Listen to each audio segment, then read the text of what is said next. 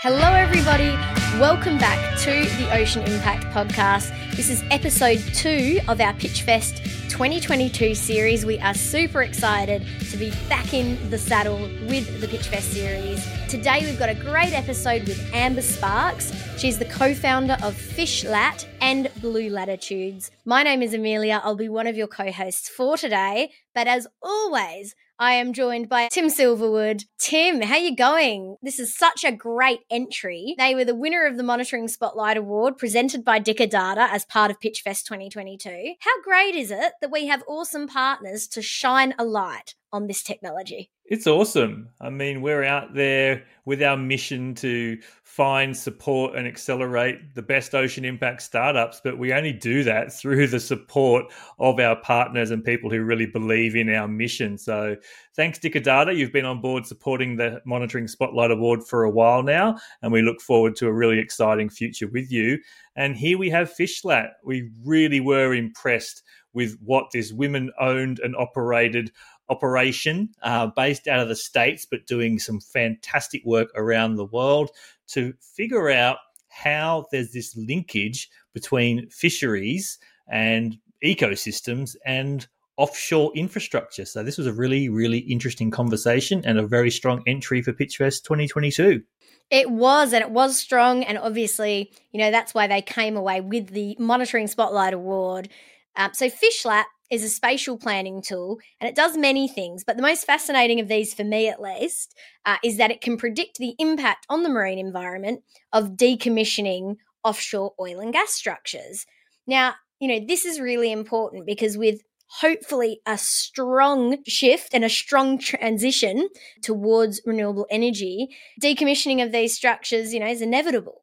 And repurposing them into artificial reefs actually has some benefits over simply removing them. Absolutely. And this is an emerging field of science, even though people have been transforming rigs to reefs for, for quite some time. I think there's cases in the Gulf of Mexico right back to the 1980s, and that the fishermen are absolutely ecstatic when that happens because it really does support uh, biodiversity and fish stocks in the region. But the big problem is as we move to a decarbonized future is there is a ginormous volume of these huge infrastructure pieces and pipelines out there in the ocean and the price tag to actually decommission them will make your eyeballs fall out of your head.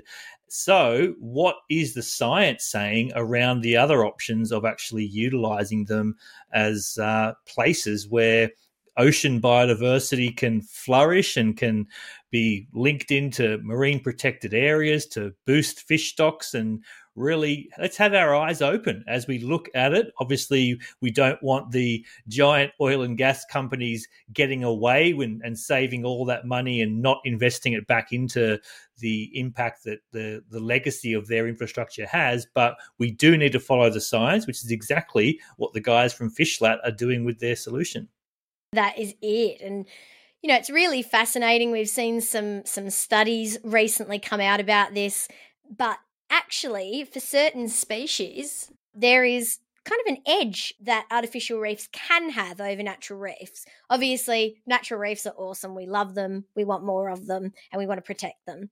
But for certain species, there's some advantages like they aren't susceptible to trawling because the structure actually physically prevents that. Uh, they can provide extra shelter, a safer breeding ground. What the science is telling us is that there's some really intriguing, you know, points to consider in the you know transition that's going to happen and in decommissioning um, these rigs and then the idea that the thinking can be applied to future offshore energy structures like those for renewables. And Fishlat spatial planning tool, it can also look at that. And like I said, it had many, many benefits. We've only kind of brushed the surface here. But I think Amber really showed like a d- direct link between you know what needs to happen what's going to be a challenge in future and how this tool can help. And uh, and that's what you want you know when you're building a startup to be able to really show people well we can help we can address this issue. Yeah and you know you've identified there two major customer segments for these guys to be working on. You've got the decommissioning of these ginormous volume of uh, offshore oil and gas infrastructure. But then you also have on the flip side a huge surge in demand for offshore uh, renewable industries, renewable energy industries. So the team are really well positioned. Uh, they've got a huge uh, treasure trove of experience in working in this industry. They've got some fantastic credentials, wonderful team, and yeah, we just can't wait to see where they head next with their uh, their wonderful spatial tool and all their offerings. That's it. It's a fantastic episode. I know people are going to find this one really fascinating. Let us know what you think. Enjoy this one. A huge thank you to Amber and thank you, Tim. And I hope everyone enjoys. Thanks, everyone. Welcome to the Ocean Impact Podcast Pitchfest 2022 series. And I'm thrilled today to be joined by Amber Sparks, who is a co founder of Fishlat and Blue Latitudes, here is to tell us about their awesome solution that was so good that it was recognized as a finalist in Pitchfest 2022 and also won the Ocean Monitoring Spotlight Award presented by Dicker Data. Thanks for being here, Amber. Thank you for having me. Excited to be here. So tell us a little bit about Fishlat and Blue Latitudes, specifically the ocean opportunity or the ocean challenge area that you're trying to solve. I'd love to. So what we're really looking at here is how fisheries and offshore energy worldwide have concurrently developed, with offshore oil and gas platforms providing important fisheries habitat and fishing opportunities for many commercial and recreational fisheries. Yet, as our blue economy shifts away from oil and gas and towards more renewable energy resources, the decommissioning of these offshore platforms is imminent, and there are unknown implications for fisheries. But there is a solution whereby these platforms can be repurposed as reefs, which not only helps to preserve the habitat, but also promote open ocean health and kind of retain that habitat for the local fisheries. So Blue Latitude's work, which is primarily focused around repurposing offshore oil and gas platforms into permanent artificial reefs, led to the development of FishLat, or Fisheries Location Assessment Technology, which is a ArcGIS web-based spatial planning tool that helps ocean managers predict how oceanographic changes and the site specific removal, reefing, or even future installation of an offshore energy structure will impact fishing activity and fisheries resources. Fantastic. So, this is really interesting. So, Blue Latitudes, women owned, um, predominantly operated, kind of consultancy, but through all your experience and understanding and knowledge around these imminent challenges around offshore infrastructure, you've realized there's a scalable opportunity using this spatial technology. So tell us a little bit more about just how scalable this solution might be. Absolutely. So, what we're finding is that under different management scenarios, regulators as well as industry stakeholders are looking for opportunities to get more information about our oceans. It's just not readily available to them. So, what FishLat provides is a tool that looks at oceanographic and ecological fisheries use data and compiles it into one place, an interactive platform that they can go into and see for a specific platform how removing it or reefing it would impact fisheries. And this really helps them in management of their fisheries as well as understanding um, how it's going to impact this important stakeholder. Right now, it's FishLat is a prototype in the Gulf of Mexico, but we're looking to scale it into other areas around the US and international because there are oil platforms in every ocean on the planet. And all of these structures are going to have to be removed at a certain point. So having these kind of international standardized tools that can help both fisheries managers and oil and gas companies understand how their work in the ocean impacts fisheries is going to be a, a critical bridge to gap and that's what we're hoping to do there great so the the ultimate customers for fishlat for this you know expansion of the um, of the software of the tools internationally are going to be those sort of oil and gas uh, companies as well as fisheries managers. Is there some other customers as well that you can foresee in the pipeline? Potentially, we also see the application of FishLat for offshore wind because, albeit the energy that's produced through offshore wind can be much cleaner, the structure that's in the water column is very similar to an oil and gas platform. It's got beams and cross beams, almost like the scaffolding of a building that stretches from seafloor to sea surface, or in some cases, their structures are floating. But that infrastructure in the saltwater marine environment attracts marine life. Initially, you see small invertebrates and uh, scallops, anemones, mussels, things like that. And then over time, the habitats grow and encompass larger marine species, whether that be a fisheries species or even they've seen different types of whales and marine mammals that come in the vicinity of these structures primarily for feeding and, and what have you. So, what we're looking at is expanding the tool not only for oil and gas, but also to be applied to other industries like offshore wind. But instead of assisting offshore wind in determining where to remove or how removing a structure is going to impact them, it will be all about siting, how siting an offshore wind structure will impact fisheries.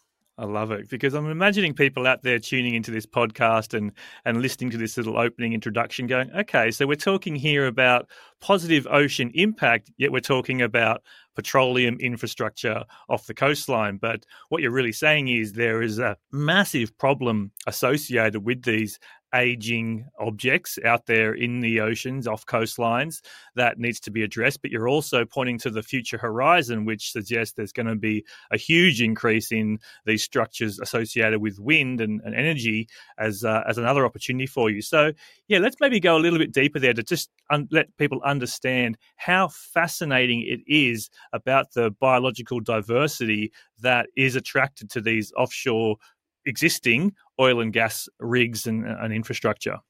Yeah, it's pretty amazing. So I'm a marine scientist by training. I went to Scripps Institution of Oceanography in San Diego, where I actually met my business partner when we were doing our graduate work there. And we did a joint thesis on how these structures offshore provide environmental, ecological, ec- and economic resources and really how reefing them would be is it viable? Is that actually a good idea? And what we found is there's been a lot of research on these offshore platforms as reefs. And in california where we were doing a lot of our thesis work they've been found to be some of the most productive ecosystems on the planet. That's more productive than our nearshore reefs or mangroves and the secret really lies in the structure itself, stretching from sea floor to sea surface.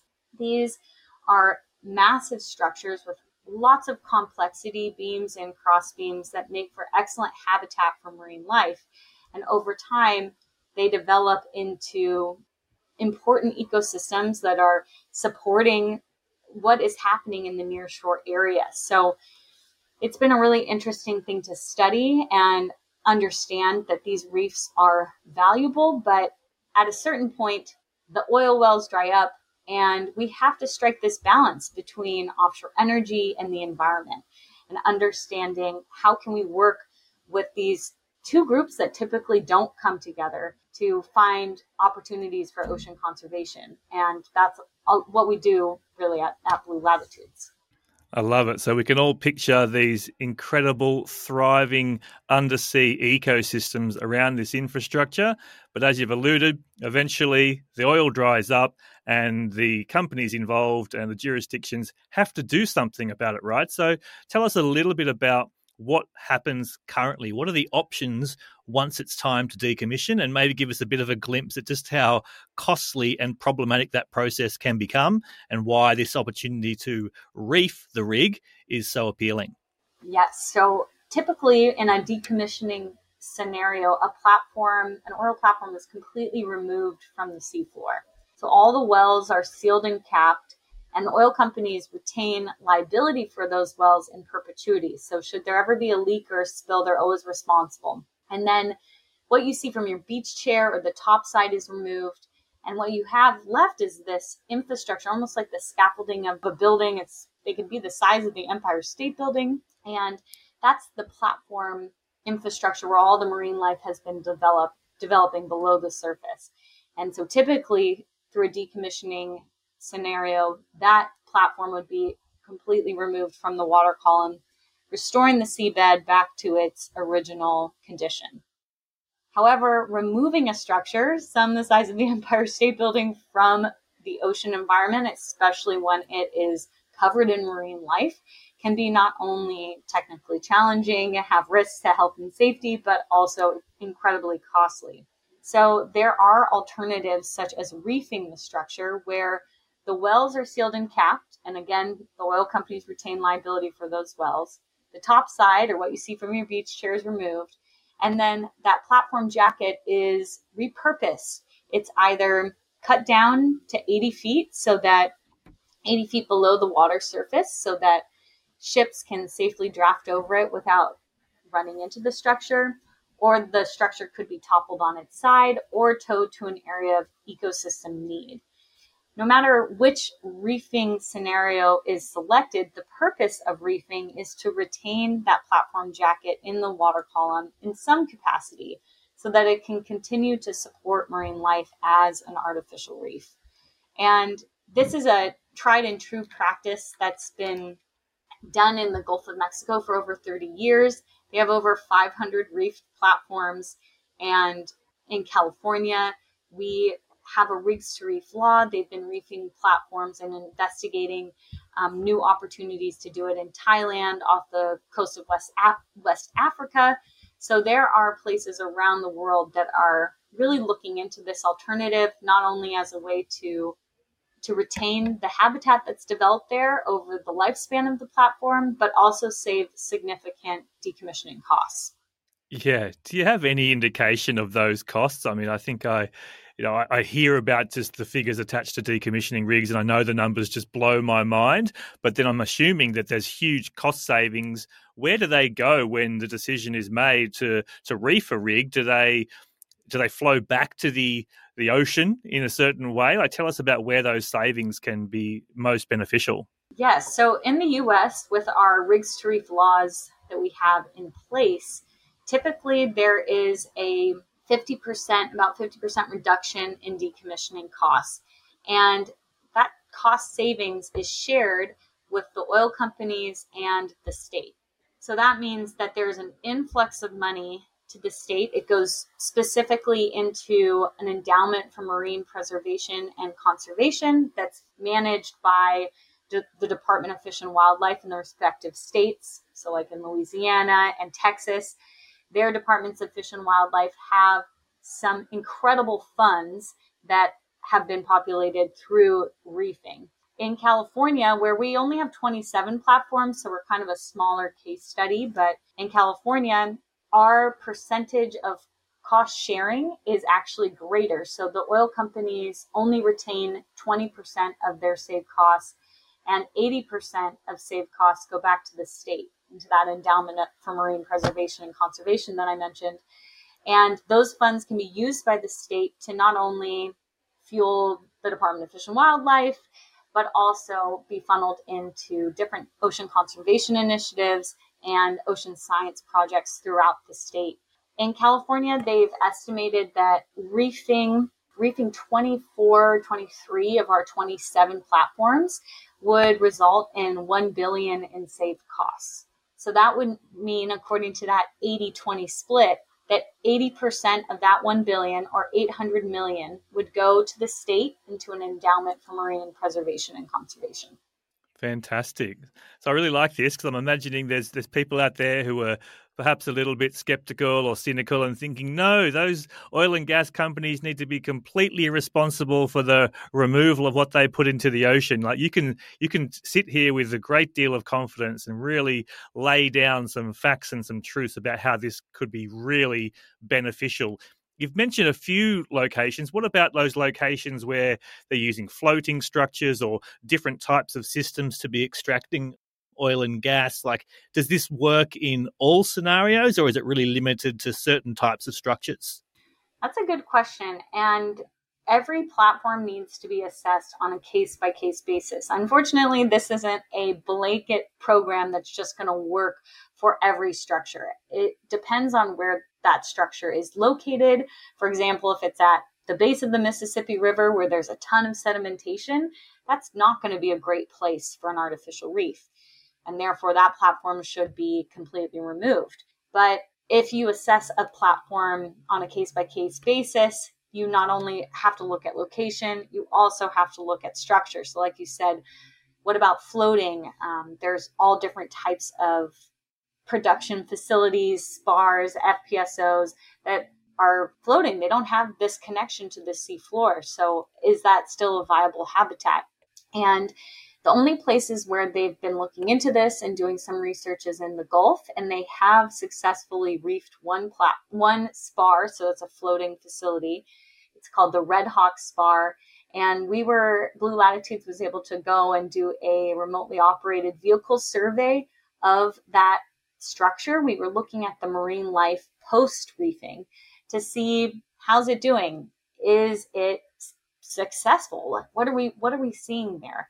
And what we found is that since it had been placed, the marine life had begun to come back in the areas where it had gone away, as well as you know different recreational and commercially valuable species were being attracted to the hard substrate that was being provided by that spar facility.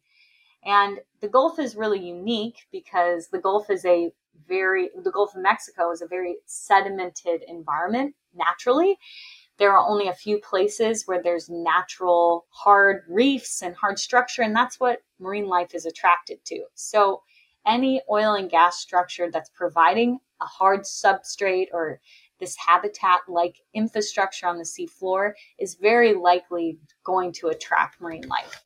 Fascinating. I think everyone listening in can really see the incredible opportunity for tools like FishLat and the work that you're doing to to really enhance ocean health.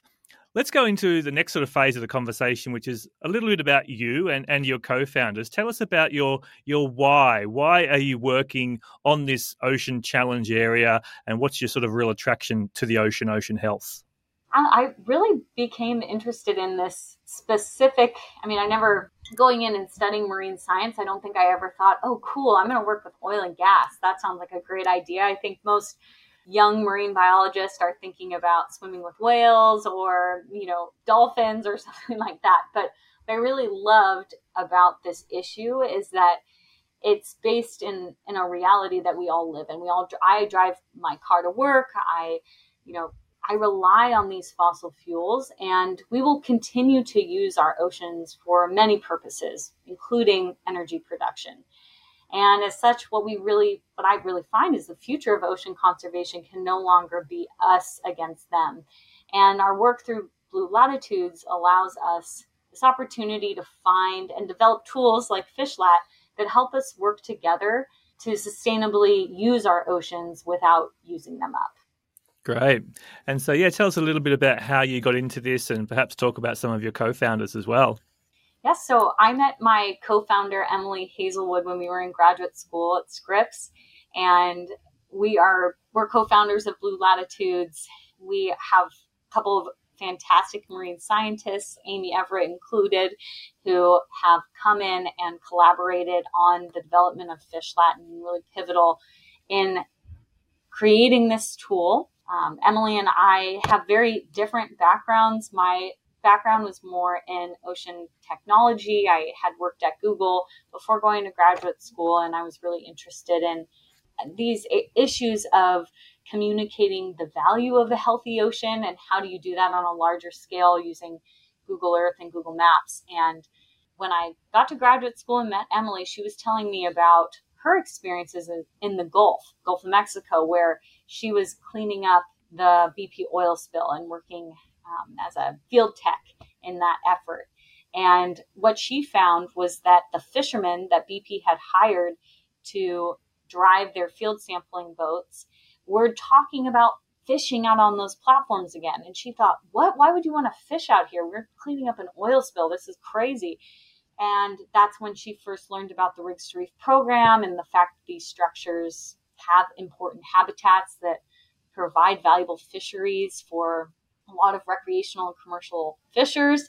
And she sort of she shared that with me, and I thought, well, is that just in the Gulf, or is it applicable here in California? And what about around the world? And that's really where we the ideas started for our company, and um, I was really interested in this issue of how do how would I explain to my grandma that these are an oil platform could have a important reef below it. That just seems, especially from a California perspective, that just seems so out there and and almost impossible, really. So I was really interested in that challenge and Emily and I took it on from there and started Blue Latitudes almost 10 years ago. Fantastic. Just tell us a little bit. I've seen obviously the images and the videos that you capture when you're out there assessing these structures, but tell us what it was like the first time diving or free diving around these structures. So take us there to sort of get a sense of just how uh, biodiverse they can be and how beautiful they can actually be underwater. Yes. So when I first dove on one of these platforms, it was approaching it from the surface, and these are really loud, active structures. So you can feel the energy coming off of them. They're making a lot of noise. There are people walking on the top side, you know, that permanently live there, and we're there to dive below this mammoth industrial structure. That was very intimidating. But once we went over the side of the boat and got into the water, I was just struck by the beauty of the marine environment there. And this was in California where the water is a little bit colder, but the marine life can be incredibly beautiful. On California's structures, we see scallops, anemones, schools of jack mackerel. You even see some of our state saltwater fish, the Garibaldi, that are bright orange and they nest and make their permanent home on these platforms. So it was truly an incredible diving experience, and I've been been hooked ever since. And like you were saying, obviously, fishermen, I'm guessing both recreational and commercial, will fully understand the opportunities surrounding these structures. Is there, is it sort of like anyone can go out there and go fishing, or is there certain rules in certain jurisdictions that prevent that? Because it turns out that, uh, like you said before, your fishermen become some of your great advocates, but can also be a bit of resistance too when it comes to new structures going in that might affect trawling zones and various things. Tell us a little bit about those fishermen. And working with the fishermen is so important. That's why the FishLat tool has really been able to kind of bridge some of those information gaps between the fisheries stakeholders and you know their knowledge or our knowledge of how these structures impact their resources. And typically, fishermen do not like structures or anything, or really any change in their fishing environment. And understandably so. Some of these are generational family fishermen who have been going to the same resources in the same spots for years. In areas like the Gulf of Mexico, fishing around an oil platform is commonly done. It's recreationally done. They're allowed, fishermen are allowed to come up and cast. It's it's not an issue. And trawl fishermen are aware of where all the structures are and will trawl in the vicinity of a structure but maintain a certain distance. In other areas, like in California, there are only two platforms where you can actually go up and, and fish. Others would require special permissions. And this is true of other structures around, uh, sort of on an international basis and where it's maybe not as common for fishermen to just be going up to these structures to fish.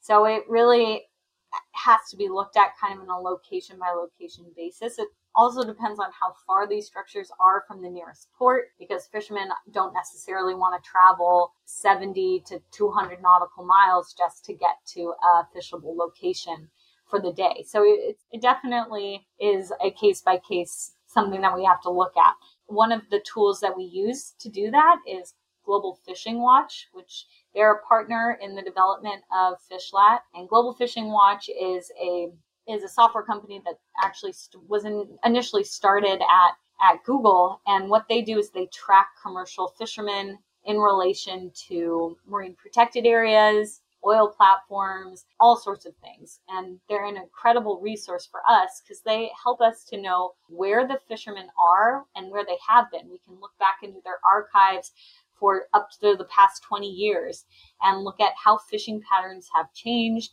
and where fishermen are going and why. So that's been um, a really great partnership in the development of FishLat. Absolutely. Such incredible software really changed the game in seeing the unseen that happens out there on the global oceans. Let's talk a little bit more, uh, I guess, about FishLat. You could obviously reference Blue Latitudes as well, but what are some of your key achievements uh, over the years, and you can also use this as an opportunity to talk about some of those key challenges. Right? It's it's hard running a business. It's hard building new platforms. It's it's it's a tough game. So tell us about some of your key achievements, but also some of your key challenges. Yes. So FishLat was really just an idea until we were awarded a National Science Foundation grant last year. And that gave us the seed funding to really develop out not only our partnerships, but the tool itself and create our prototype. And in that development process, I think we've learned so much about our end users, what they're looking for and why, and how we can better adapt our tool to serve their needs. I think that's probably been one of the, the hardest things to overcome is that we're, I think we would get into our own mind about what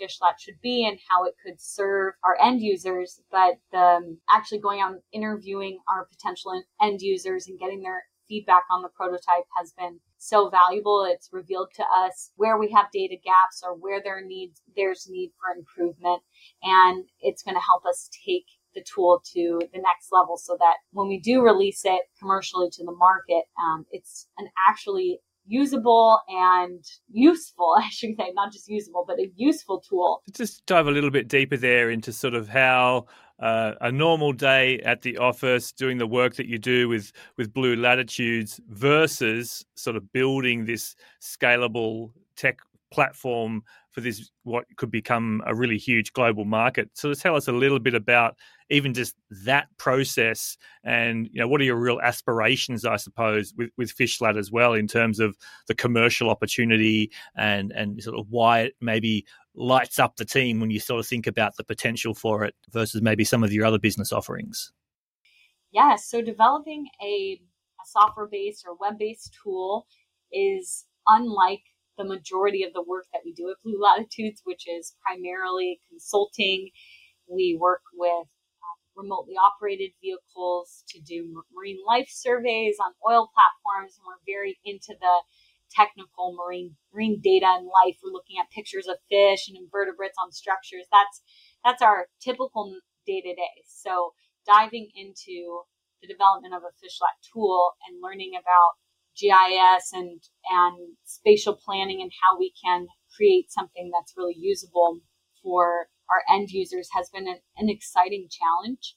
And I think what keeps our team really revved up and excited to continue to develop it out is that we're finding that this tool is more valuable than we necessarily realized. We're on sitting in on meetings for federal government's planning through NOAA, which is the National Oceanographic and Atmospheric Administration, and they're planning for offshore wind and they are seeking tools like Fish, FishLat to help them work together sustainably with the offshore wind companies and the fishermen. And they're getting so much put, pushback from the fishermen. So we're really excited because right now our prototype is focused on decommissioning and we have a lot of applications for oil and gas. But what we see is how those applications are easily transferable to the offshore wind industry and we see our management agencies in the US that are looking for this tool right now. So we're very motivated to get it to them as soon as possible so that they can uh, make those important decisions and find alignment between the wind companies and fisheries. Yeah, that's super exciting. And it leads into my next question, which was around the the path ahead. What have you got planned over the next one to two years? It sounds like you'll be doing a lot of work, working with those administrators, trying to see how those applications can be obviously enhanced in decommissioning. Is sort of where you started, but also on that horizon, the uh, the offshore wind industries. Yes. So over the next couple of years, our plan is to expand the tool outside of oil and gas so that it has applications for other industries such as offshore wind. We're also looking into aquaculture and also expand it geographically outside of the Gulf of Mexico to reach other regions in the US and around the world. That is super cool. All right. I'm sure everyone's found this a very fascinating conversation. Now, we do have lots of emerging entrepreneurs and passionate ocean impact innovators listening in. So, we love this little question, which is to sort of ask you for a couple of key learnings or experiences or insights that you'd like to share that might help others on their ocean impact journey. Hmm, that's a good question.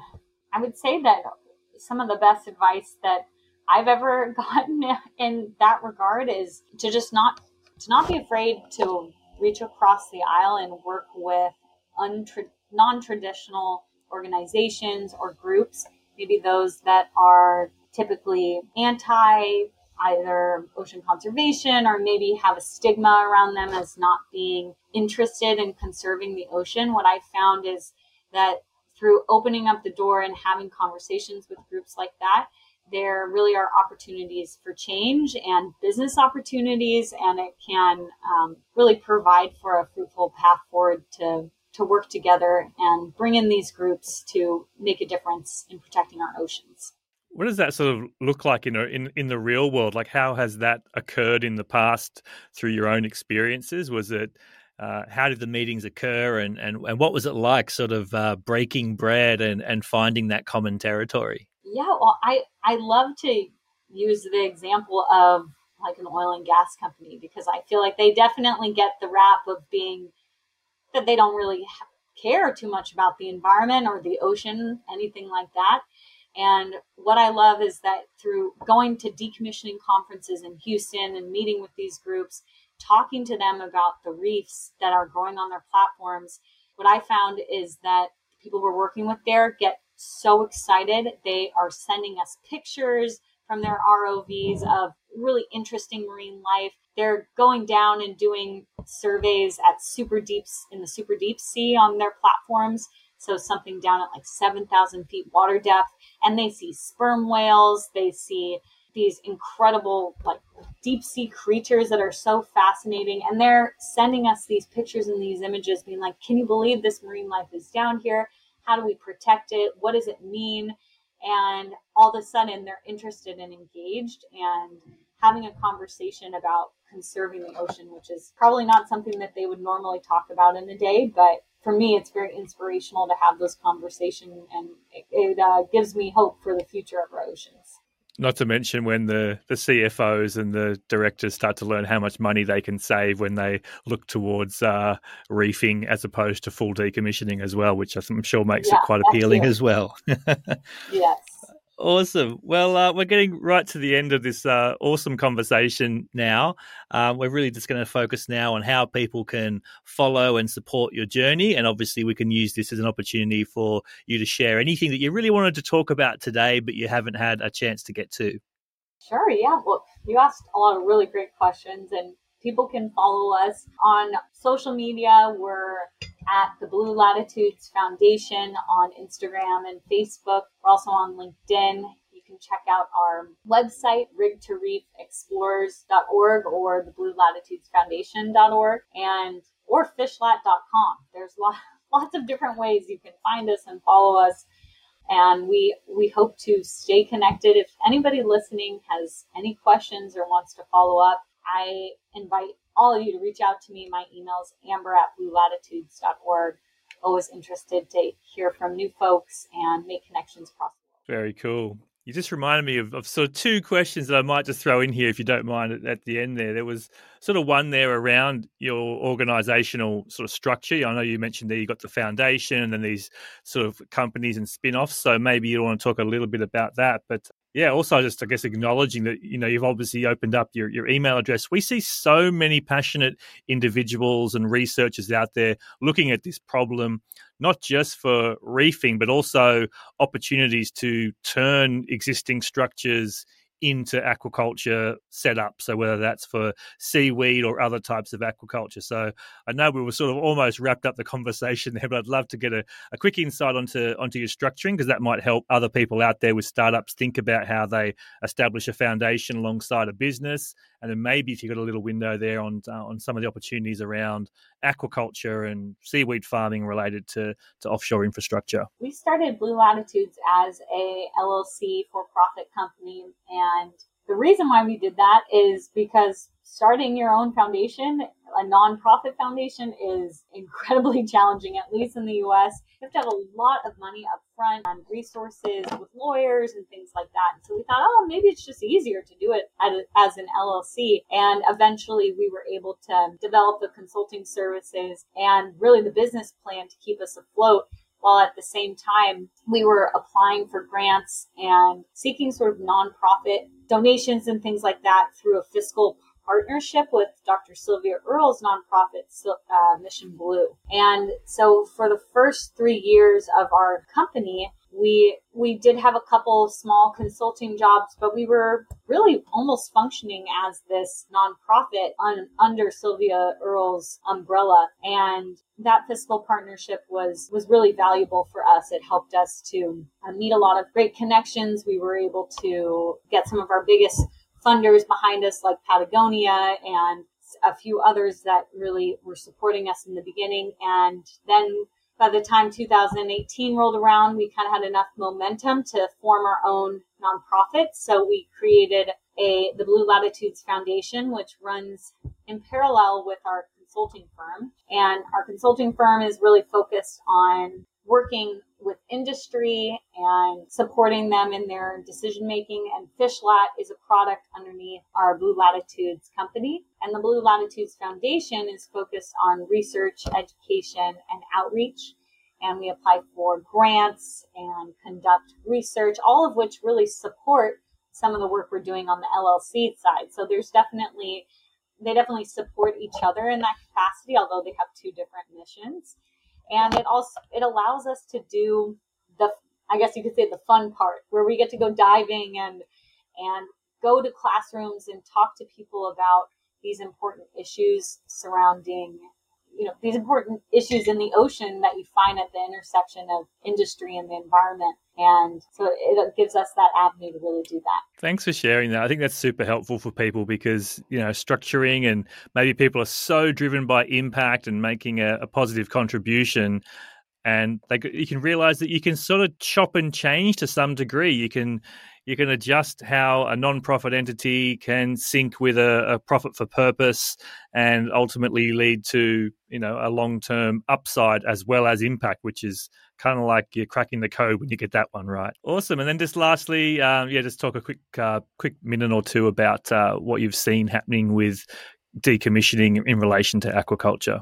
Oh yes. So there have been a lot of discussions around repurposing oil platforms for alternative uses and aquaculture being one of those.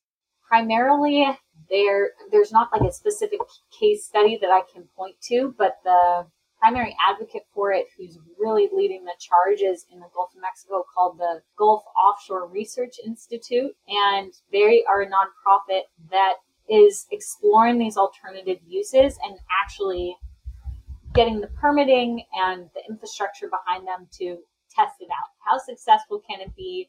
And when it comes to aquaculture, what is the perfect mixture of environment and inputs, outputs to really have a, a successful aqua farm? And so they're doing some great research there. I would recommend that people check them out as if you're interested in, in this topic because they are they're really leading the charge on it. Awesome, Amber. Well, thank you for uh, treating me with those last couple of responses. Uh, I've really enjoyed the conversation today. I'm sure everyone listening in has, and we'll be sure to follow you on your socials and keep an eye on all the great work you're doing. Big props to the whole team, and thank you again for your time. Yes, thank you.